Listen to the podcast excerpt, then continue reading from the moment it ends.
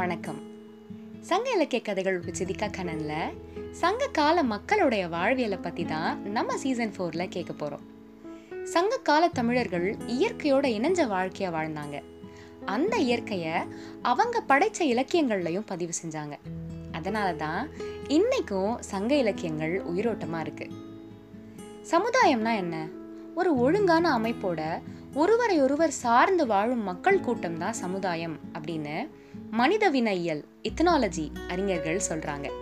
ஆனா சில மனித புவியியல் ஆந்த்ரோபோஜியோகிராஃபி அறிஞர்கள் இது ஒரு குறுகிய வரையறைன்னு நினைச்சு ஒரு புவியியல் அமைப்பில் உள்ள இயற்கை வளங்கள் தாவர விலங்கினங்களும் அடங்கிய கூட்டு சேர்க்கை தான் சமுதாயம் அப்படின்னும் அந்த சூழ்நிலையில வாழும் மக்கள் அந்த சமுதாயத்தின் ஒரு அங்கம் தான் அப்படின்னும் சொல்றாங்க.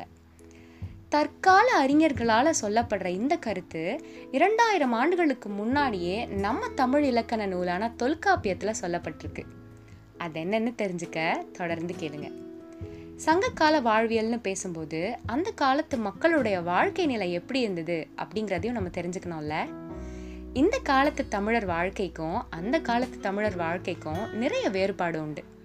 அவங்க அவங்க வாழற இடத்துக்கும் சூழ்நிலைக்கும் தகுந்தபடி அவங்க நாகரீகமும் வாழ்க்கையும் உயர்ந்தும் தாழ்ந்தும் இருந்தது அவங்க வாழ்ந்த இடமும் சூழ்நிலைகளும் ஒரே மாதிரி இல்லாம வெவ்வேறா இருந்ததால அவங்க வாழ்க்கை வெவ்வேறு விதமான இன்பங்களையும் துன்பங்களையும் கொண்டதா இருந்தது.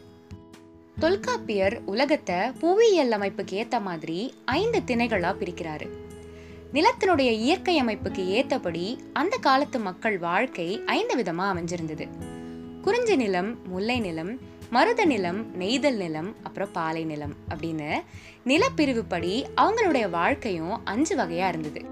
மலையும் குன்றுகளும் இருக்கிற இடங்களுக்கு குறிஞ்சி நிலம் அப்படின்னு பெயர். மலைகளுக்கு கீழே இருந்த காடுகளும் காடு சார்ந்த இடங்களுக்கும் முல்லை நிலம் அப்படின்னு பெயர். இங்க வாழ்ந்த மக்களின் வாழ்க்கை மலைகளில் வாழ்ந்தவங்களுடைய வாழ்க்கையை விட வேறு விதமா இருந்தது. ஆறுகள் பாயறதும் ஏரி குளங்களுமா இருக்கிற சமவெளிகளுக்கு மருதம் அப்படின்னு பெயர். இங்க வாழ்ந்த மக்களுடைய வாழ்க்கை மற்றவங்களுடைய வாழ்க்கையை விட மேலானதா இருந்தது. கடற்கரையோரமா இருந்த நிலங்களுக்கு நெய்தல் நிலம் அப்படின்னு பெயர். சங்க காலத்துல மிக நீண்ட கடற்கரை தமிழகத்துக்கு இருந்தது. அந்த காலத்துல மேற்கு கடற்கரையை ஒட்டி இருந்த சேர நாடும் அதான் இப்போ இருக்கிற கேரளாவும் துளு நாடும் அதாவது இப்போ இருக்கிற கர்நாடகாவும் தமிழ்நாடா இருந்ததால பழந்தமிழகத்துக்கு மிக நீண்ட கடற்கரை இருந்தது. கடற்கரையான நெய்தல் நிலத்தில் வாழ்ந்த மக்களுடைய வாழ்க்கை ரொம்ப கஷ்டமாக இருந்தது. அவங்க தினந்தோறும் கடலில் வெகு தூரம் போய் மீன் பிடிச்சிட்டு வந்து வாழ்க்கையை நடத்தினாங்க. இந்த நாலு வகை நிலங்களில் விட வித்தியாசமான வறண்ட பிரதேசத்துக்கு தான் பாலை நிலம் அப்படின்னு பெயர். இப்படி இயற்கையாக அமைஞ்ச வெவ்வேறு சூழ்நிலைகளில் வாழ்ந்த மக்களுடைய உணவும் உடையும் பண்பாடும் வேற வேற மாதிரி இருந்தது. சுருக்கமாக ஒன்று ஒன்றா சொல்கிறேன் குறிஞ்சி நிலத்தில் வாழ்ந்த மக்களை குன்றவர் அப்படின்னும் இரவுளர் அப்படின்னும் சொல்லுவாங்க அதை தான் இப்போ நம்ம குறவர்னும் இருளர்னும் சொல்கிறோம் இங்கே சுனை நீர் மலையருவிகள் மூங்கில் புதர்கள் வேங்கை திமிசு தேக்கு சந்தனம் அகில் கடம்பு கருங்காலி மாதிரியான மரங்களும் எல்லா வகையான பறவைகளும் விலங்குகளும் இருந்தது. மலை உச்சியில் பாறைகளில் மலை தேன் கிடைச்சது. வள்ளிக்கிழங்கு பயிரிட்டிருந்தாங்க. பலா மரங்களில் பலாப்பழங்கள் கிடைச்சிது. தேனை மூங்கிற் குழாய்களில் ஊற்றி பதப்படுத்தி மதுபானங்களை உண்டாக்குனாங்க. திணைத்தாளும் ஐவன நெல்லுடைய தாளும் வேய்ந்த தாழ்வான சின்ன குடல்களில் தான் குடியிருந்தாங்க. மலைத்தேன் யானை தந்தம் புலித்தோல் அகில்கட்டை சந்தனக்கட்டை இதெல்லாம் பண்டமாற்றம் செஞ்சு வாழ்க்கையை நடத்தினாங்க. இவங்களுடைய இயற்கை சூழ்நிலை நாகரிகம் அடைய ஏற்றதா இல்லை. முல்லை நில மக்களை இடையர் அப்படின்னு சொல்லுவாங்க மலைகளுக்கு அடியில இவங்க வாழ்ந்துட்டு இருந்தாங்க. காடுகளும் காற்றாறுகளும் இங்க இருந்தது. முல்லை கொடிகளும் சரக்கொன்றை குருந்து மாதிரியான மரங்களும் காணக்கோழி மயில் முயல் மானெல்லாம் இங்க நிறைய இருந்தது. இடையர் மக்கள் பசுக்களையும் ஆடுகளையும் எருமைகளையும் வளர்த்து அதுல இருந்து வர பால் தயிர் மோர் நெய் எல்லாம் விற்று வாழ்க்கை நடத்தினாங்க. வரகு கேழ்வரகு மாதிரியான தானியங்களை பயிர் செஞ்சு அந்த தாள்களை கூரையா அமைச்சு அந்த குடில்களில் தான் இவங்க வாழ்ந்தாங்க. இவங்க குடில் எல்லாம் குறிஞ்சி மக்களுடைய குடிலை விட ரொம்ப உயரமாகவும் வசதியாகவும் இருந்தது. ஏரிகள் அல்லது ஆறுகளை சார்ந்திருந்த மருத நிலம் நிலவளமும் நீர்வளமும் உள்ளதா இருந்தது. மருத நில மக்கள் எருதுகளை ஏர்ல பூட்டி நிலத்தை உழுது நீர் பாய்ச்சி நெல்லை பயிர் செஞ்சாங்க. காய்கறிகள் கரும்பெல்லாம் உற்பத்தி பண்ணாங்க. மருத நிலத்து மக்கள் வாழ்க்கை மற்ற நிலத்து மக்கள் வாழ்க்கையை விட பல மடங்கு உயர்ந்திருந்தது.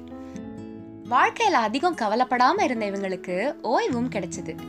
நாகரிகமாகவும் பண்பாடாகவும் வாழ வாய்ப்பு இருந்தது. உலகம் முழுக்க மக்கள் நாகரிகம் அடைஞ்சது ஆற்றங்கரையில தானே நம்ம வரலாறு சொல்ற மாதிரி மருத நிலத்துல தான் தமிழருடைய நாகரிகமும் பண்பாடும் வளர்ந்திருந்தது. கைத்தொழில்களும் கல்வியும் கலைகளும் வணிகமும் செல்வமும் அரசியலும் அமைதியான வாழ்க்கையும் மருத நிலங்களில் செம்மையாக செழிச்சிருந்தது. மருத நிலத்து மக்கள் கட்டடங்கள்லையும் மாளிகைகளையும் அரண்மனைகளையும் அமைச்சு அமக்கலமாக வாழ்ந்தாங்க. கடலை சார்ந்த நிலம் நெய்தல் நிலம்னு பார்த்தோம். இங்கே மக்கள் வாழற இடங்களை குப்பங்கள்னும் பாக்கங்கள்னும் பட்டினம்னு சொன்னாங்க. இன்னும் கூட சில கடலோர பகுதிகளுடைய பெயர்கள் அப்படியே தான் இருக்குல்ல? நாகப்பட்டினம் ஈஞ்சம்பாக்கம் பட்டினப்பாக்கம் நொச்சிக்குப்பம்னு. இங்கே வசித்த நெய்தல் நிலத்து மக்களை பரதவர் அப்படின்னும் பட்டினவர் அப்படின்னும் சொல்லுவாங்க. இங்க எந்த தானியங்களும் விளையாததால நெய்தல் நிலத்து மக்கள் கட்டுமரங்களையும் படகுகளையும் ரொம்ப தூரம் போய் வலை வீசி சுறா இறால் திருக்கை மாதிரியான மீன் வகைகளை பிடிச்சிட்டு வந்து அயலூர்களில் விற்று அதாவது பண்டமாற்று செஞ்சு தானியங்களை வாங்கிக்கிட்டாங்க. மீதம் இருந்த மீன்களை உப்பிட்டு பதப்படுத்தி உலர்த்தி கருவாடு செஞ்சாங்க. சில இடங்கள்ல கடற்கரையோரங்களில் உப்பளங்கள் அமைச்சு அந்த அளங்களில் கடல் நீரை பாய்ச்சி உப்பு உண்டாக்குனாங்க. உப்பை கொடுத்துட்டு நெல்லை வாங்கிக்கிட்டாங்க. நெய்தல் நிலத்து மக்கள் வாழ்க்கை ரொம்ப கஷ்டமா இருந்தது. கடற்கரையோரங்கள்ல துறைமுகங்கள் இருந்ததால வணிக கப்பல்களும் வந்து ஏற்றுமதி இறக்குமதி செஞ்சதால துறைமுக பட்டினங்கள் மட்டும் நல்ல செல்வ செழிப்பா இருந்தது. மணலும் மணல் சார்ந்த இடமும் தான் பாலை நிலம். பாலை திணைங்கிறது ஒரு தனி நிலம்லாம் இல்லை. மழை இல்லாம காஞ்சு போற நிலத்தை தான் பாலை நிலம்னு சொல்றாங்க. உயிரினங்கள் வாழ தகுதி இல்லாத வறண்ட வெப்பமான நிலம்தான் பாலை நிலம். இப்படி வெவ்வேறு இயற்கையான சூழ்நிலைகள் அமைந்த இடங்களில் வசித்த அந்த காலத்து தமிழர்கள் எப்படிப்பட்ட வாழ்க்கையை வாழ்ந்தாங்க அப்படின்னு இனி வரும் வாரங்களில் பார்க்கலாம். இந்த எபிசோட் பற்றின உங்களுடைய கருத்துக்களை சங்க இலக்கிய கதைகள் அப்படிங்கிற என்னுடைய இன்ஸ்டாகிராம் ஹேண்டில் மூலமாக நீங்கள் எனக்கு தெரியப்படுத்தலாம். அடுத்த பகுதியில் சந்திக்கலாம். நன்றி.